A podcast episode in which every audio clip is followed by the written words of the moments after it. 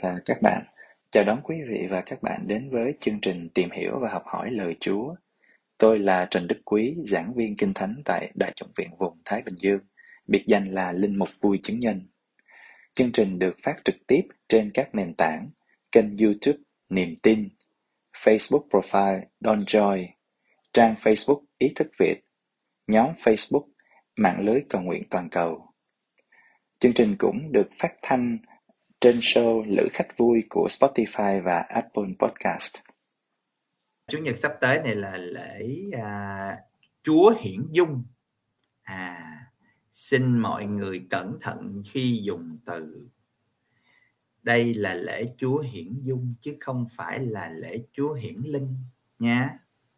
À, tại vì nhiều người trong chúng ta cũng dễ nhầm lẫn cái vụ này lắm lễ hiển linh là sau lễ giáng sinh. Còn lễ nền lễ lễ chủ nhật sắp tới đây á, là lễ hiển dung. À, dung là dung nhan á, à, khuôn mặt á, chúa biến hình á. Ừ. Còn chúa hiển linh á, là chúa tỏ mình ra cho dân ngoại à, vinh quang chúa. Đó thì mới mới có ba vua đó ba nhà đạo sĩ mới đến thờ lại đó. Thì đó là lễ chúa hiển linh. Còn đây là Chúa hiển dung có cùng chữ hiển nhưng mà cái đuôi khác nhau. Rồi một cái là hiển linh cái là hiển dung nha không nhầm lẫn nha. Bài đọc 1 lễ hiển dung trích từ trong sách Daniel. Sách Daniel thì đối với uh, quy điển công giáo chúng ta coi đó là sách ngôn sứ ha. Trong đây là sách ngôn sứ Daniel còn uh, quy điển của Do Thái thì không phải quy điển của do thái giáo thì họ cho đây là một trong những văn phẩm thôi. Thì tùy mỗi cái góc độ mỗi người nhìn thôi. Bên à, anh anh chị em do thái giáo thì họ không cho Daniel là ngôn sứ. Đó là chỉ là một cuốn sách à, trong à, cái à, phần à, gọi là văn phẩm. Còn à, đối với người công giáo mình thì mình cho đây là ngôn sứ. Chúng ta cùng nghe nha. Tôi là Daniel ban đêm trong một thị kiến tôi đang nhìn thì thấy đặt những chiếc ngai và một đấng lão thành an toàn. Áo người trắng như tuyết, tóc trên đầu người tựa lông chim tinh tuyền. Ngai của người toàn là ngọn lửa, bánh xe của ngai cũng rừng rực lửa hồng. Từ trước nhan người, một sông lửa cuồn cuộn chảy ra, ngàn ngàn hầu hạ người. Vạn vạn túc trực trước thánh nhan Tòa bắt đầu xử, sổ sách được mở ra. Trong những thị kiến ban đêm, tôi mãi nhìn thì kìa, có ai như một con người đang ngự giá mây trời mà đến. Người tiến lại gần bên đấng lão thành và được dẫn đưa tới trình diện. Đấng lão thành trao cho người quyền thống trị, vinh quang và vương vị. Muôn người thuộc mọi dân tộc, quốc gia và ngôn ngữ đều phải phụng sự người quyền thống trị của người là quyền vĩnh cửu, không bao giờ mai một. Vương quốc của người sẽ chẳng hề suy vong. Rồi, chúng ta cùng nhau tìm hiểu đoạn này.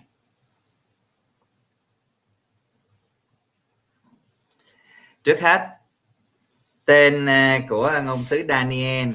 Daniel có nghĩa là gì? Trong tiếng Do Thái, Daniel có nghĩa là Thiên Chúa là đấng phán xét tôi, đấng thẩm phán của tôi hay là có nghĩa là thiên chúa là sức mạnh tôi à. Đây. sách thì đã được viết khoảng thế kỷ thứ năm trước công nguyên thời lưu đày à. coi như là đa số các nhà à, học giả thánh kinh thì người ta nghiên cứu là các cái ngôn ngữ sử dụng trong sách đó là được viết trong khoảng đó lối viết thì chúng ta thấy là văn cái kiểu là viết thị kiến lối viết thị kiến thì là các ngôn sứ hay sử dụng. À, lối viết thị kiến. Rồi các cái loại gọi là văn chương các sách mà thuộc văn chương khải huyền á, thì chúng ta sẽ à, nghe những cái đoạn gọi là thị kiến. Mọi mọi người hiểu chữ thị kiến không? Thị kiến là gì? Thị kiến là một người coi như là gặp gỡ chúa hả? hay là có một cái sự gọi như là nối kết với thần linh đó. gọi là thị kiến à, thì cái kiểu văn của các cái sách à, khải huyền á, thì thường lại có thị kiến. Đây chúng ta mới đọc à, một đoạn ở trong à, Daniel 7 đó. Daniel là một sách à, thuộc thể văn à, Khải Huyền. Nên là đây một đoạn hôm nay bài đọc một chúng ta nghe đó là thị kiến đó.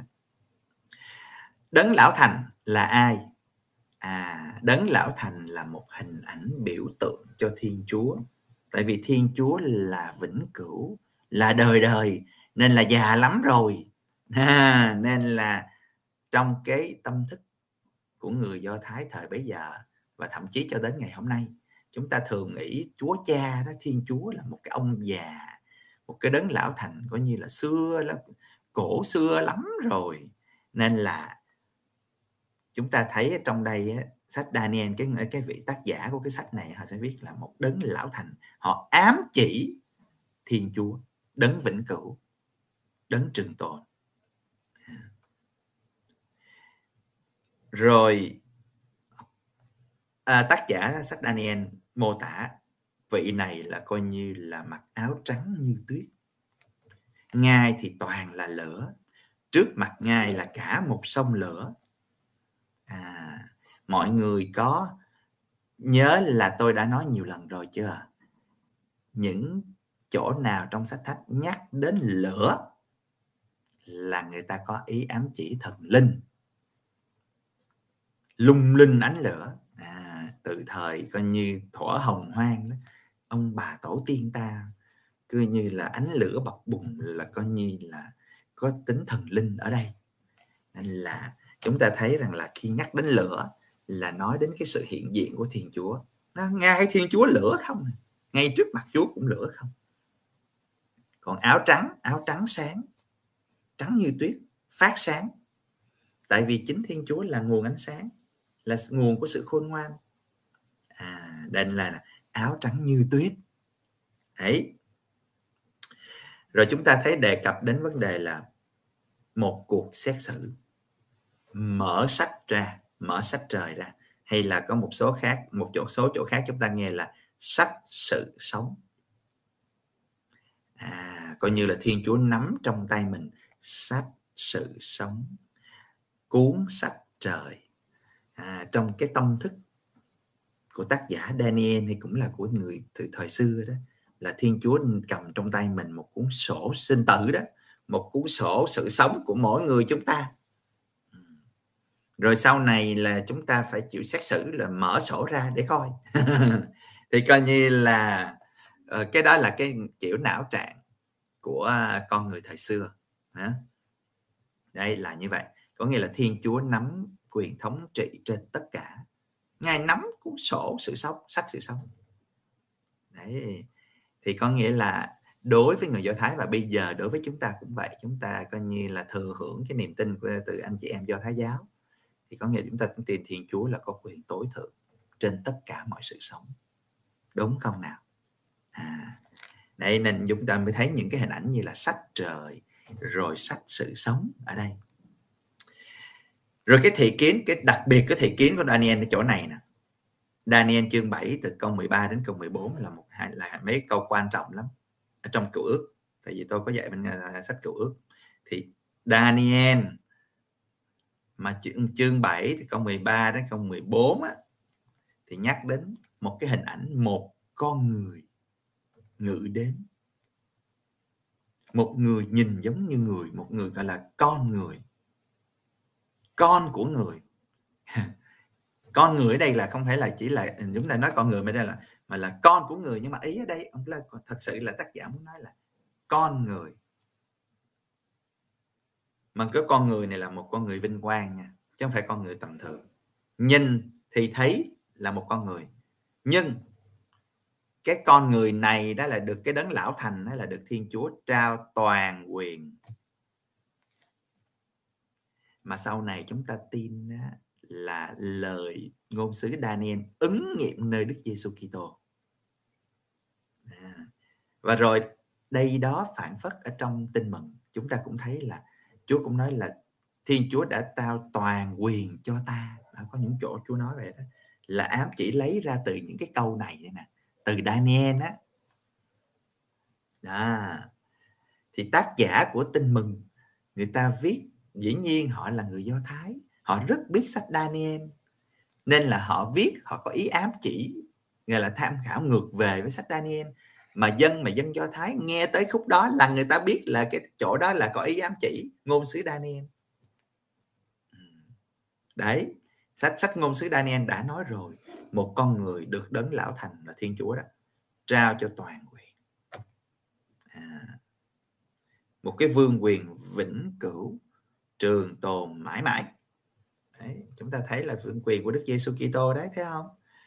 À, sau khi ngài sống lại và lên trời thì vương quyền của ngài là mãi mãi.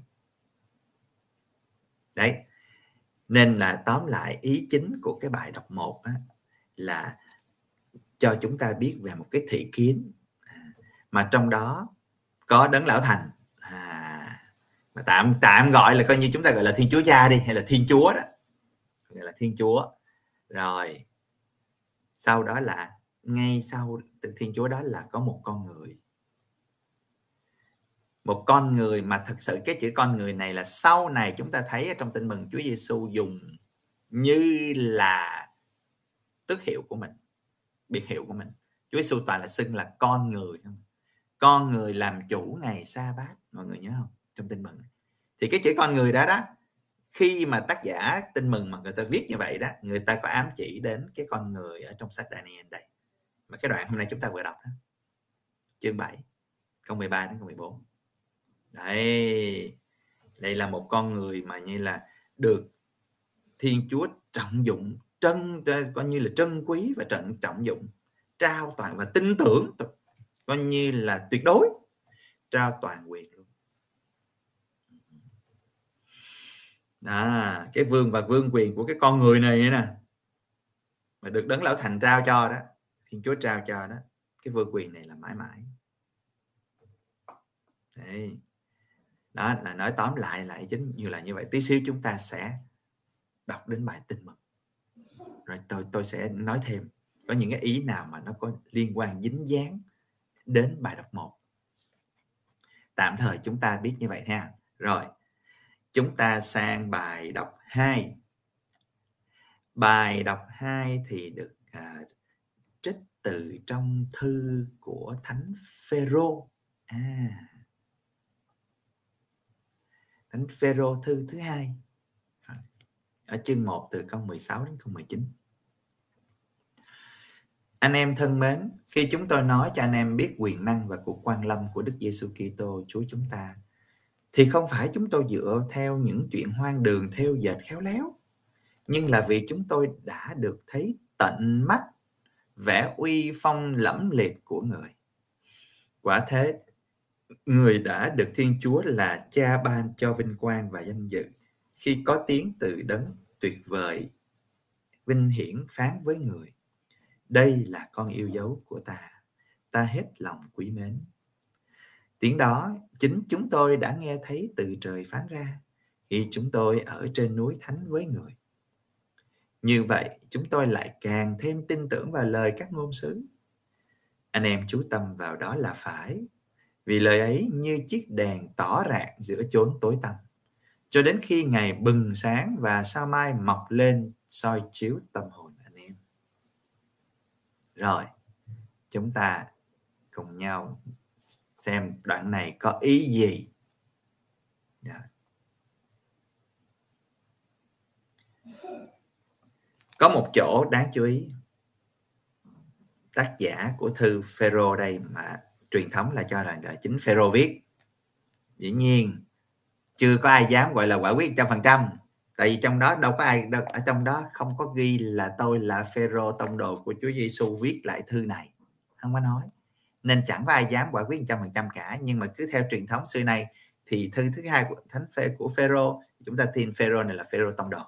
Rồi và rõ ràng là ông có đề cập đến vấn đề là ông có chứng kiến ở trên núi là là cái cái biến cố à, hiển dung của Chúa đó biến hình của Chúa đó đấy nên là chúng ta vẫn tin rằng là đây là cuốn sách được viết bởi Phêrô và ông là nhân chứng thấy tận mắt uy phong lẫm liệt của Thiên Chúa. Ông là người sống cùng thời với Chúa Giêsu mà làm gì mà không thấy được tận mắt? Đúng không nào? mọi người đồng ý với tôi không? Thì các môn đệ là những người gọi như là lui tới rồi gặp gỡ, nói chuyện, ăn uống ờ, đi rao giảng với Chúa Giêsu đó là làm gì mà không thấy tận mắt. Họ thấy cái vinh quang Thiên Chúa tỏ lộ nơi con người Giêsu thì điều đó là họ xác nhận. Họ nói, rõ ràng, thầy Giêsu nhìn y chang như chúng ta vậy, chả có gì khác cả. Nhưng họ làm chứng làm chứng với cả mạng sống của mình là nơi thầy Giêsu có cái gì đặc biệt lắm. Nơi thầy Giêsu là có thần tính có thiên tính của Thiên Chúa. À, thấy vinh quang uy phong lẫm liệt của Thiên Chúa toát ra từ nơi thầy Giêsu đó là đấng tuyệt vời. À, lại phạt rồi xong nó đấng tuyệt vời phán. Lời Chúa phán từ trên không trung. À, từ trên trời. Đây là con yêu dấu của ta.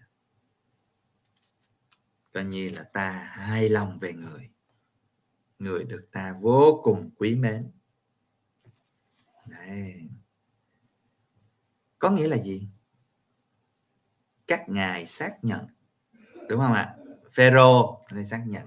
Rõ ràng Đức Giêsu Kitô là con Thiên Chúa đấng được Thiên Chúa vô cùng quý mến. À, ở đây là nói lên cái niềm tin của Phêrô nói lên cái niềm tin của cộng đoàn Kitô hữu tiên khởi. Từ những cái thời đó những cái thời mà à, các môn đệ Chúa Giêsu và sau đó những thời đầu đó sau khi thời Chúa Giêsu rồi thời các môn đệ qua đi, tất cả đều chết hết, rồi là các môn đệ của các môn đệ, rồi lại nối tiếp thì người ta truyền nhau những cái sách như thế này nè, cái thư của Phêrô này để người ta đọc để củng cố đức tin và xác nhận rằng đúng Giêsu là con Thiên Chúa. Giêsu tỏ lộ quyền năng Thiên Chúa ở nơi cuộc đời mình. Và rồi có một chỗ đáng chú ý nữa là nhắc đến lời Chúa tỏ lộ như là đèn soi trong tối tăm. À, thật sự đây không phải là một ý mới mà trong Thánh Vịnh 119 à, chúng ta cũng đã thấy lời Chúa là ngọn đèn soi cho con bước là ánh sáng dẫn đường cho con đi. Thánh Vịnh 119 câu 105 ai có sách thì cứ đọc lại à, lời Chúa lại là một lời tuyên tín. Không có cái gì là bằng lời Chúa cả. Lời Chúa là đèn soi sáng cho chúng con đi trong tối tăm.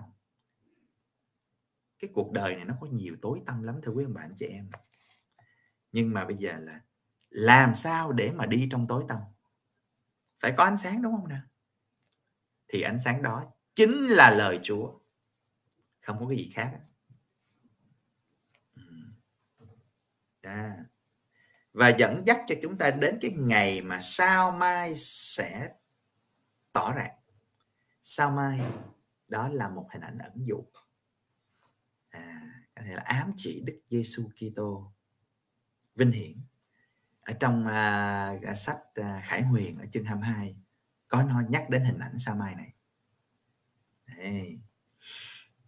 Đó, có nghĩa là trong khi lần mò bước đi trong tối tăm trong cuộc cuộc đời này thì chúng ta cần phải có lời Chúa sáng soi ánh sáng mà gọi như là tỏ lộ mà hiển hiện mà hoàn toàn nhất á, là sau này là khi Đức Giêsu vinh hiển trở lại đó. những cái ngôn từ mà chúng ta hay nói là ngày tận thế ngày cánh chung ngày thế mạt uh, ngày Chúa trở lại vân vân. Đó là những cái cụm từ những cái ngôn từ mà trong đại chúng ta hay dùng để chúng ta nói là niềm hy vọng của chúng ta là đến một ngày thiên chúa sẽ thật sự tỏ lộ uy quyền của ngài trên tất cả thống nhất về một mối. À có nghĩa là khi lúc đó là các cái giá trị về sự sống, tình yêu, sự thật và công lý là hiển trị trên khắp cõi địa cầu. Ừ. Để chúng ta mong cái ngày đó, chúng ta hy vọng. Còn trong khi chưa biết ngày đến, ngày nào mới đến, cái có cái chuyện đó xảy ra, trời, chắc còn lâu à. cái chuyện mà coi như là khi mà chân lý với lại sự sống, tình yêu nó ngự trị trên toàn cõi địa cầu, trên cái, trong cái thế gian này á, chắc còn lâu lắm thì bây giờ trong cái lúc đó thì nó còn tranh tối, tranh sáng. Thì chúng ta phải có đèn để soi cho chúng ta đi. Thế là phải có lời chúa. Đó.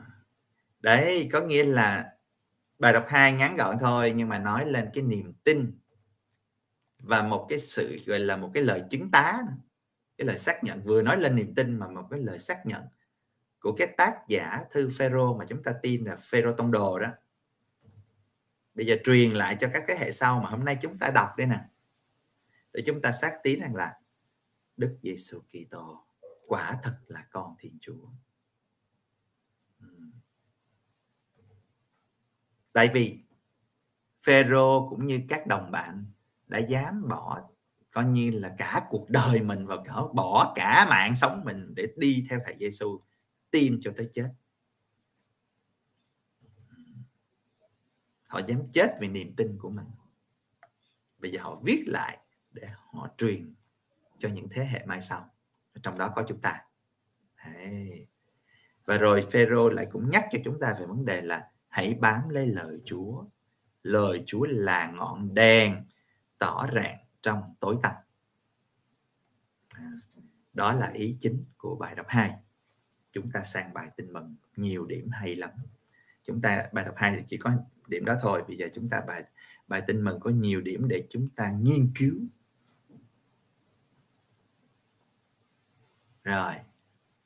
Bài tin mừng thì được trích từ trong tin mừng của thánh mắt theo à, à từ à, chương 17 từ câu 1 đến câu 9 khi ấy Đức Giêsu đem các à, ông Phêrô, Giacôbê, Gioan là em của ông Jacob theo. Người đưa các ông đi riêng với mình lên một ngọn núi cao. Rồi người biến đổi hình dạng trước mặt các ông. Dung nhan người chói lọi như mặt trời. Y phục người trở nên trắng tinh như ánh sáng. Và bỗng các ông thấy ông Môse và ông Elia hiện ra đàm đạo với người Bây giờ ông Phêrô thưa với Đức Giêsu rằng: "Lạy Ngài, chúng con ở đây thì thật là hay. Nếu Ngài muốn, con xin dựng tại đây ba cái lều, một cho Ngài, một cho ông Môse và một cho ông Elia." Ông còn đang nói thì chợt có một đám mây sáng ngời bao phủ các ông và có tiếng từ đám mây phán rằng: "Đây là con yêu dấu của ta, ta hài lòng về người, các ngươi hãy vâng nghe lời người." Nghe vậy các môn đệ kinh hoàng ngã sắp mặt xuống đất. Bấy giờ Đức Giêsu lại gần chạm đến các ông và bảo trỗi dậy đi đừng sợ. Các ông ngước mắt lên không còn thấy ai nữa chỉ thấy mỗi một mình Đức Giêsu mà thôi. Đang khi thầy trò từ trên núi xuống, Đức Giêsu truyền cho các ông rằng đừng nói cho ai hay thì kiến ấy cho đến khi con người từ cõi chết trỗi dậy. Rồi, chúng ta tìm hiểu đoạn này.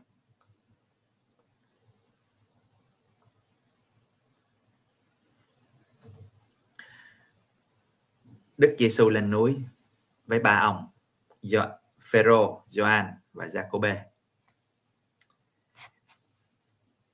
Ở đây tôi phải nói luôn có nghĩa là cái cách mà Matthew viết nên cái câu chuyện này thì là ông lấy lại theo một cái kiểu viết từ trong sách xuất hành à, ở chương 24 khi tác giả sách xuất hành mô tả về vấn đề mô xê đi lên núi gặp gỡ thiên chúa cùng với ba môn đệ của mình.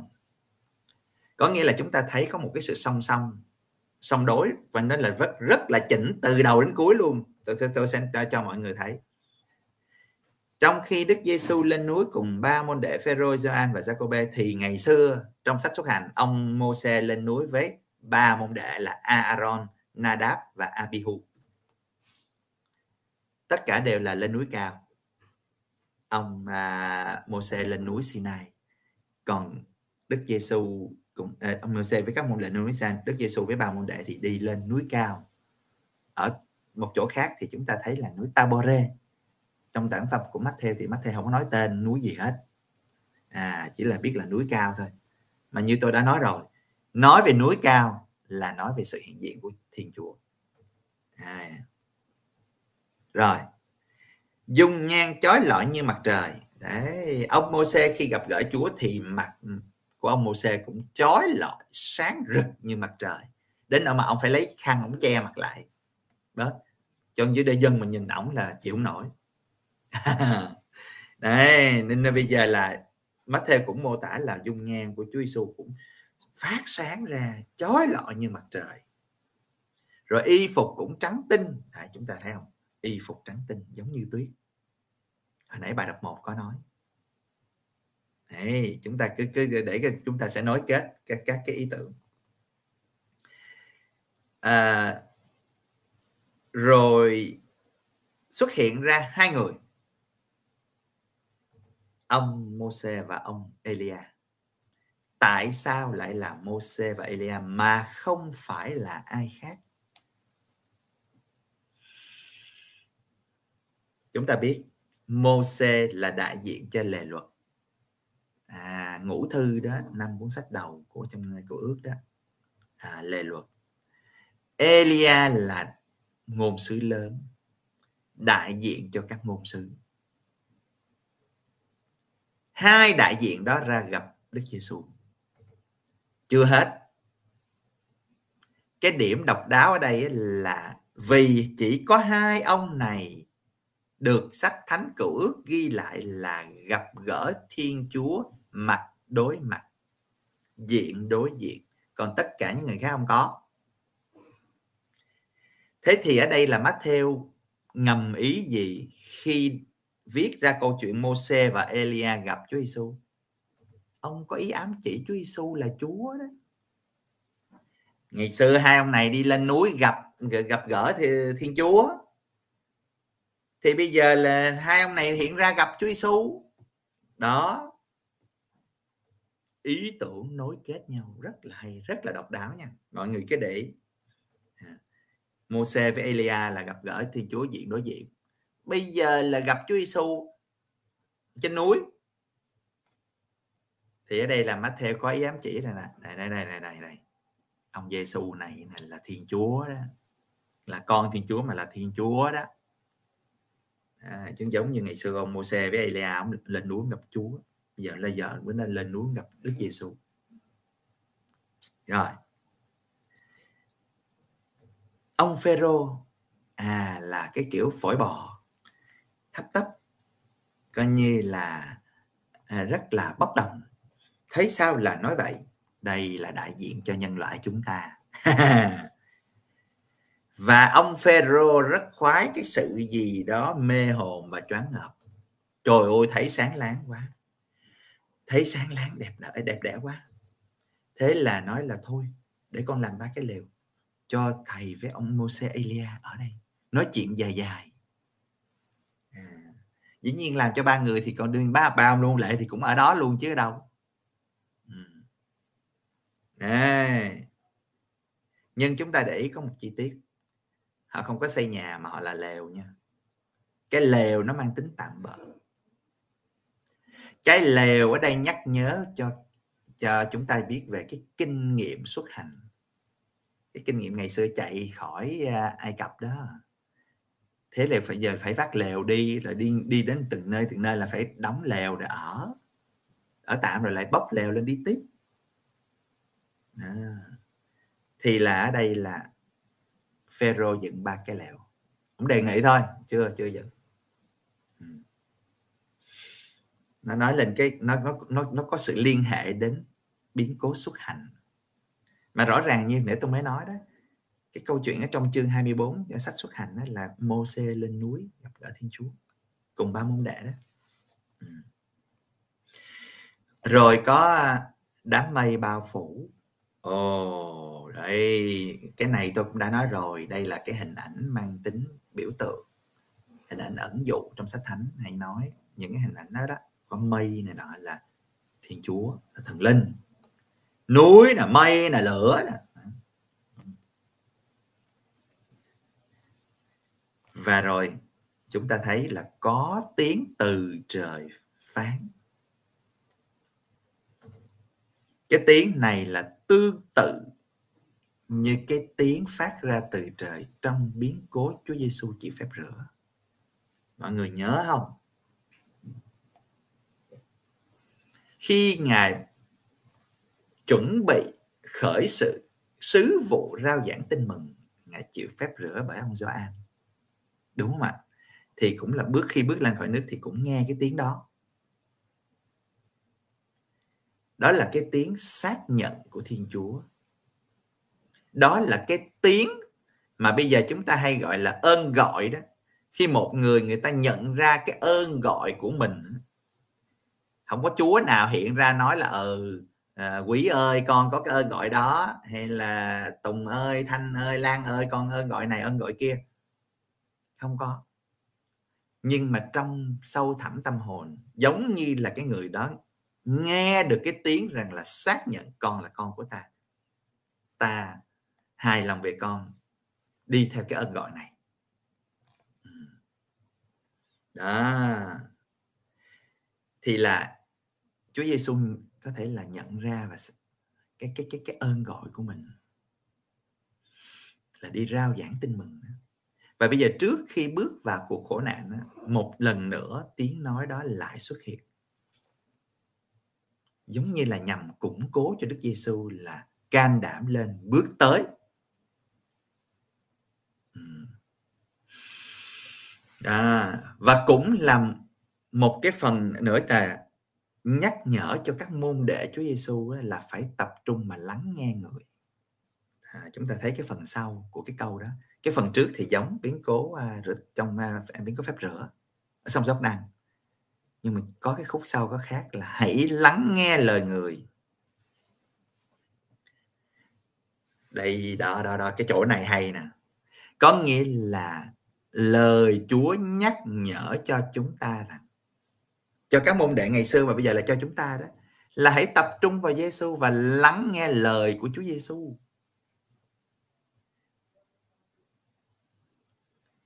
Lời người là lời Chúa Chúa Giêsu đó.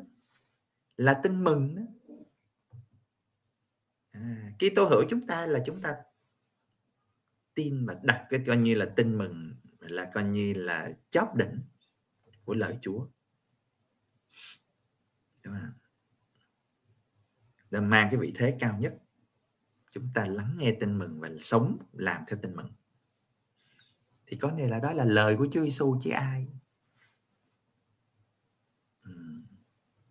à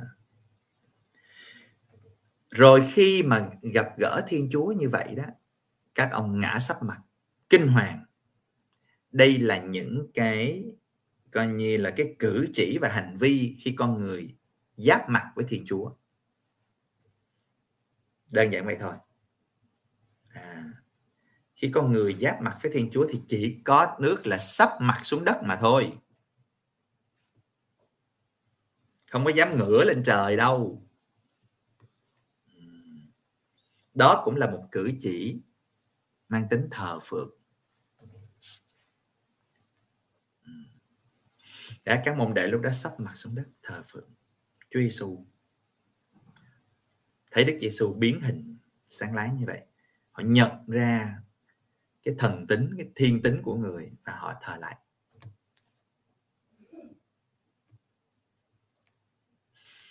Nhưng mà rồi, chúng ta thấy có một cái chỗ Chúa Giêsu nói những cái câu rất là ngắn gọn mà rất là độc đáo luôn. Chúa đến Chúa vỗ vai nó, đừng có sợ, trỗi dậy đi.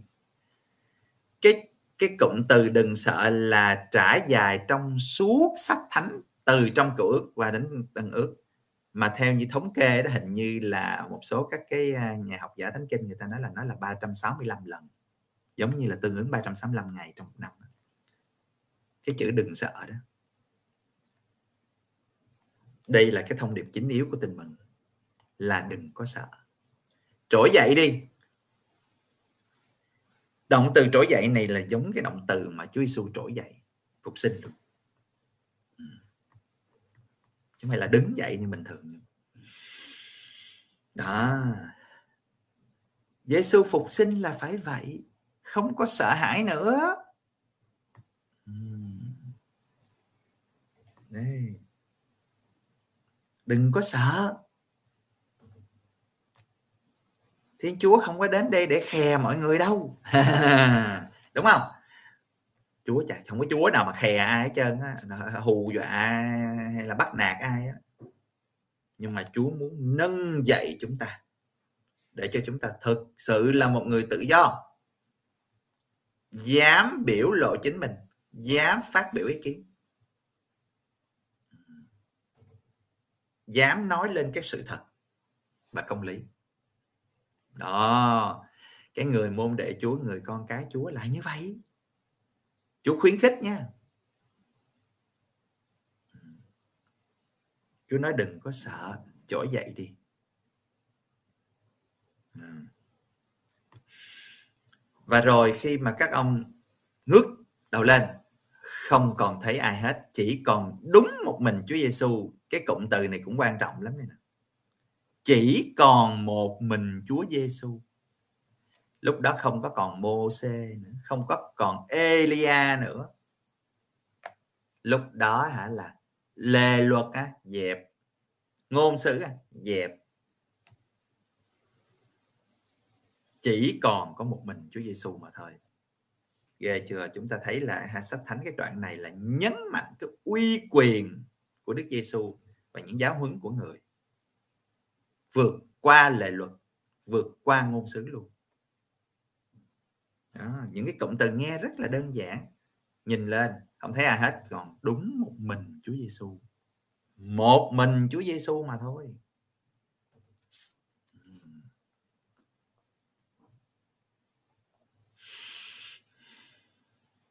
Và cái câu kết là Chúa Giêsu nói thôi giờ đi xuống núi các con. Bây giờ là đi xuống núi nhưng mà đừng có nói ai hết. Sao Chúa lại dặn cho các môn đệ đừng có nói ai hết? Nhưng mà cho đến khi con người từ cõi chết trỗi dậy. Yeah. nghĩa là vẫn sẽ nói. Đến khi mà con người thật sự từ cõi chết sống lại đó, thì hãy nói. Còn trong khi lúc này đó, tốt nhất là đừng nên nói những điều bí nhiệm đôi khi là chỉ cần giữ trong lòng thôi. Không phải là lúc nào cũng cần là phải đi bô bô, thiên hạ nói nói hết đây đó. Không cần thiết có những cái nó thuộc về vấn đề huyền nhiệm. Không cần phải nói nhiều. Mà phải nghiệm đi. Mỗi người tự nghiệm đấy. Nhưng mà rồi sẽ đến ngày cần phải thốt ra, cần phải tuyên xưng khi thật sự là con người là chính tinh thần của Đức Giêsu đó, là thần khí Chúa đó, và thật sự sống ở trong mỗi người chúng ta đó, là lúc đó chúng ta sẽ nói.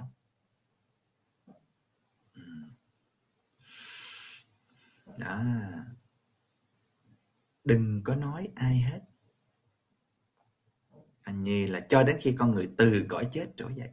Con người từ cõi chết trở dậy là gì? Có nghĩa là cái tinh thần của ngài nó đã thực sự phục sinh nơi các môn đệ của mình đó. Thì lúc đó là người ta có cản cũng không được. Người ta đi rao giảng tùm lum hết trơn.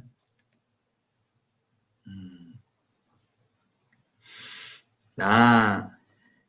Nên là chúng ta thấy là nguyên cái đoạn này của chương 17 à, của tin mừng Matthew từ câu 1 đến câu 7 này á, là phải nói chứ đối chiếu còn song song với lại coi như là sách xuất hành ở chương 24 á, là khá là giống nhau gần như là trùng khít.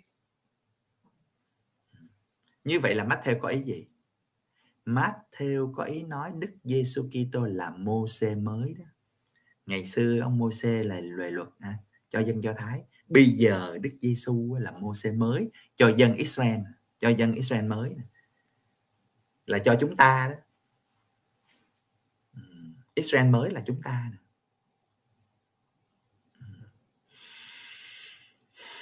đó và ngài muốn nhấn mạnh Đức Giêsu Kitô là Chúa đó. À, vừa là một Môse mới mà cũng là một Israel mới và là chính Đức Chúa, Thiên Chúa của chúng ta. Thiên Chúa đã mặc khải cho Môi-se trong cửa bây giờ là nơi con người Giêsu đây nè. Ý mà theo nói vậy đó. Thì qua cái câu chuyện uh, Chúa biến hình trên núi là như vậy. À. Nên là chúng ta thấy là Chủ nhật Chúa biến hình hôm nay á à chúng ta à, mới thấy hồi nãy à trở lại cho chúng ta một chút về bài đọc 1 hồi nãy cũng nhắc đến con người đúng không? Rồi xong đó đến lão thành áo trắng. Chúng ta thấy có một cái sự nối kết giữa bài đọc 1 và bài tin mừng. Con người ở trong uh, sách uh, của bài đọc 1 ở sách Daniel nó cũng là sáng láng uy quyền. Thì bây giờ Chúa Giêsu cũng sáng láng uy quyền. Thậm chí được hai ông uh, Môse và Elia đến đàm đạo nữa mà. Quá là quyền uy quyền luôn đó nên là trước khi chúng ta đọc sách thánh thì bởi vậy chúng ta phải cần phải đọc và biết cách mà diễn giải chứ không phải là đọc theo nghĩa đen. Mắt theo có ở đó đâu mà mà thấy mà mà mà mà, mà, mà, mà viết lại câu chuyện này. Ừ. các sách trong cựu ước à, các sách trong tân ước hay là cũng là đều viết sau thời Chúa Giêsu ít nhất là ba bốn chục năm có nghĩa là toàn là nghe truyền miệng không à? Thì họ chỉ là được một ít thôi rất ít các một số các cái câu nói của Chúa Giêsu và một cái số tài liệu viết một chút. Rồi nhưng mà đa phần là truyền miệng. Sau đó mới nhờ như Matthew, Luca, Marco, Gioan nó bắt đầu mới thu thập lại. Rồi mấy ông mới viết ra thêm. Viết ra theo từ từ trường cái niềm tin của mình vừa là nghe từ niềm tin của những người người ta nói lại. Rồi sau đó là viết lại cái niềm tin của mình.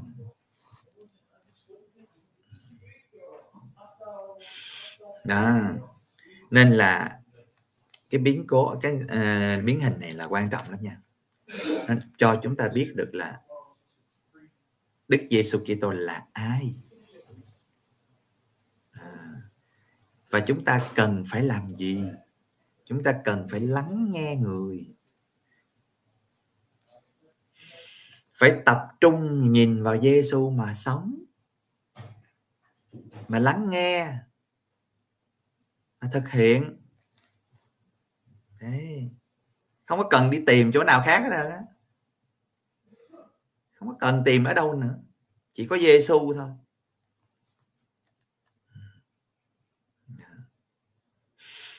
Đó, nên là lời Chúa quan trọng lắm. Đọc và hiểu được. Càng đọc càng ngẫm mới càng thấy thú vị. Và coi như là mình được soi sáng vô cùng.